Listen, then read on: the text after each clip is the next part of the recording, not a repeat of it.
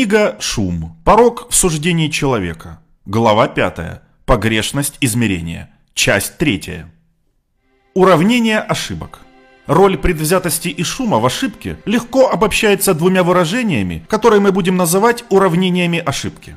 Первое из этих уравнений разбивает ошибку одного показателя на два компонента, с которыми вы теперь знакомы. Предвзятость, усредненная ошибка, погрешность и остаточная шумная ошибка. Шумная ошибка положительна, когда ошибки больше предвзятости, и отрицательна, когда меньше. Среднее значение шумных ошибок равно нулю. Ничего нового в первом уравнении ошибки. Ошибка в одном показателе равно предвзятость плюс шумовая ошибка. Второе уравнение ошибки – это разложение ошибки среднего квадрата, величина совокупной ошибки, которую мы сейчас ввели. Посредством простой алгебры можно показать, что средний квадрат ошибки равен сумме квадратов предвзятости и шума. Напомним, что шум – это стандартное отклонение показателей измерений, которое идентично стандартному отклонению шумных ошибок. Следовательно, совокупная ошибка МСЕ равно предвзятость в квадрате плюс шум в квадрате. Форма этого уравнения, сумма двух квадратов, возможно, напомнит вам вашу любимую школьную теорему Пифагора. Как вы уже помните, в прямоугольном треугольнике сумма квадратов катетов двух более коротких сторон равна квадрату гипотенузы, длинной стороны. Это предлагает простую визуализацию уравнения ошибок, в котором средний квадрат ошибки, предвзятость в квадрате и шум в квадрате – это площади трех квадратов сторон прямоугольного треугольника. На рисунке 7 показано, как МСЕ, средний квадрат ошибки, площадь более темного квадрата, равна сумме площадей двух других квадратов. В левой части больше шума, чем предвзятости. На правой части больше предвзятости, чем шума. Но средний квадрат ошибки один и тот же, и уравнение ошибки выполняется в обоих случаях. Как следует из математического выражения и его визуального представления, предвзятость и шум играют идентичные роли в уравнении ошибки. Они независимы друг от друга и одинаково важны при определении совокупной ошибки. Обратите внимание, что мы будем использовать аналогичное разложение на сумму квадратов при анализе компонентов шума в следующих главах. Уравнение ошибки дает ответ на практический вопрос, который задала Эми. Как снижение шума или предвзятости в одинаковом объеме повлияет на совокупную ошибку? Ответ прост. Предвзятость и шум взаимозаменяемы в уравнении ошибки. И снижение совокупной ошибки будет одинаковым, независимо от того, какой из двух компонентов уменьшается. На рисунке 4, где предвзятость и шум равны, оба составляют 10%, их вклад в совокупную ошибку равен. Уравнение ошибки также однозначно подтверждает первоначальный импульс Эми Симкин – пытаться снизить шум. Каждый раз, когда вы наблюдаете шум, вы должны пытаться его снизить. Уравнение показывает, что босс Эми ошибся, когда предложил Goodsell подождать, чтобы измерить предвзятость в прогнозах компании и только потом решать, что делать. Что касается совокупной ошибки, шум и предвзятость независимы. Польза от снижения шума одинакова, независимо от величины предвзятости.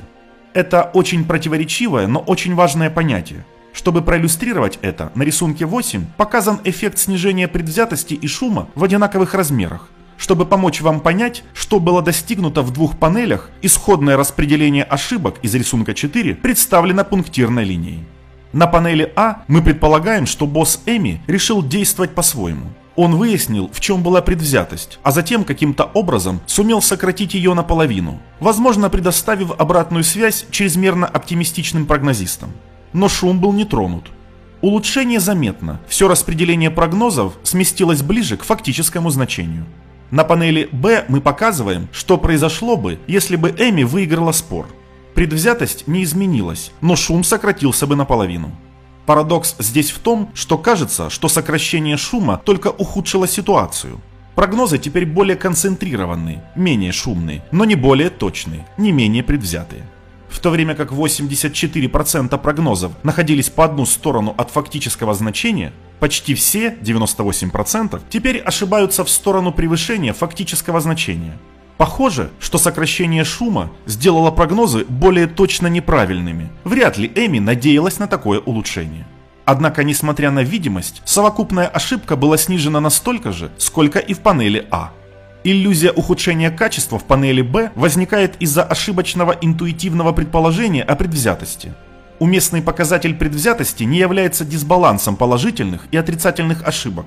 а усредненная ошибка, которая представляет собой расстояние между пиком колоколообразной кривой и фактическим значением. На панели B эта средняя ошибка не изменилась по сравнению с исходной ситуацией, она все еще высока, на уровне 10%, но не хуже. Правда, наличие предвзятости сейчас более заметно, поскольку на него приходится большая часть совокупной ошибки – 80%, а не 50%.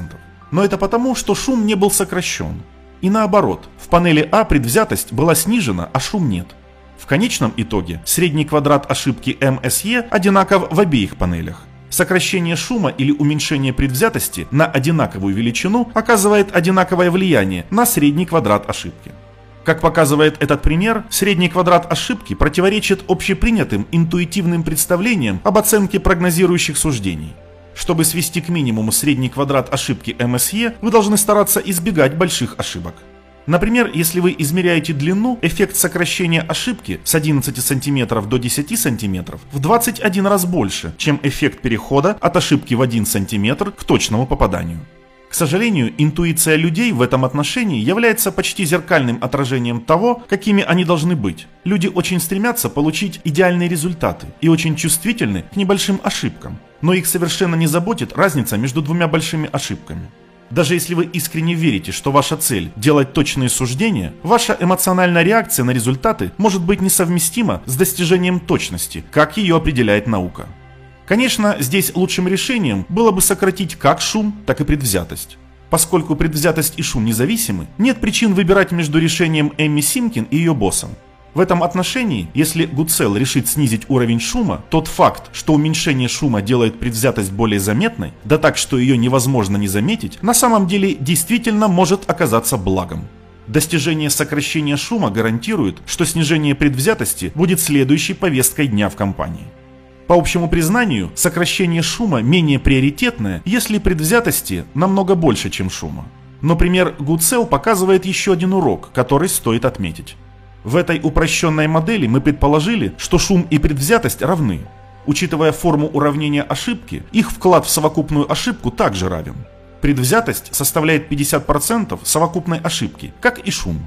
Однако, как мы уже отмечали, 84% прогнозистов ошибаются в том же направлении. Требуется такая огромная предвзятость, 6 из 7 человек делают ошибки в одном направлении, чтобы получить такой же эффект, который создает шум. Поэтому не следует удивляться, обнаружив ситуации, в которых шума больше, чем предвзятости. Мы проиллюстрировали применение уравнения ошибок к одному случаю, одному конкретному региону сферы Goodsell. Конечно, всегда желательно проводить аудит шума сразу по нескольким делам. Ничего не изменится. Уравнение ошибок применяется к отдельным делам, и общее уравнение получается путем принятия средних значений ошибки среднего квадрата, предвзятости в квадрате и шума в квадрате по случаям. Для Эми Симкин было бы лучше получить несколько прогнозов для нескольких регионов, либо от тех же самых, либо от разных прогнозистов. Усреднение результатов дало бы ей более точную картину систематической ошибки и шума в системе прогнозирования Goodsell.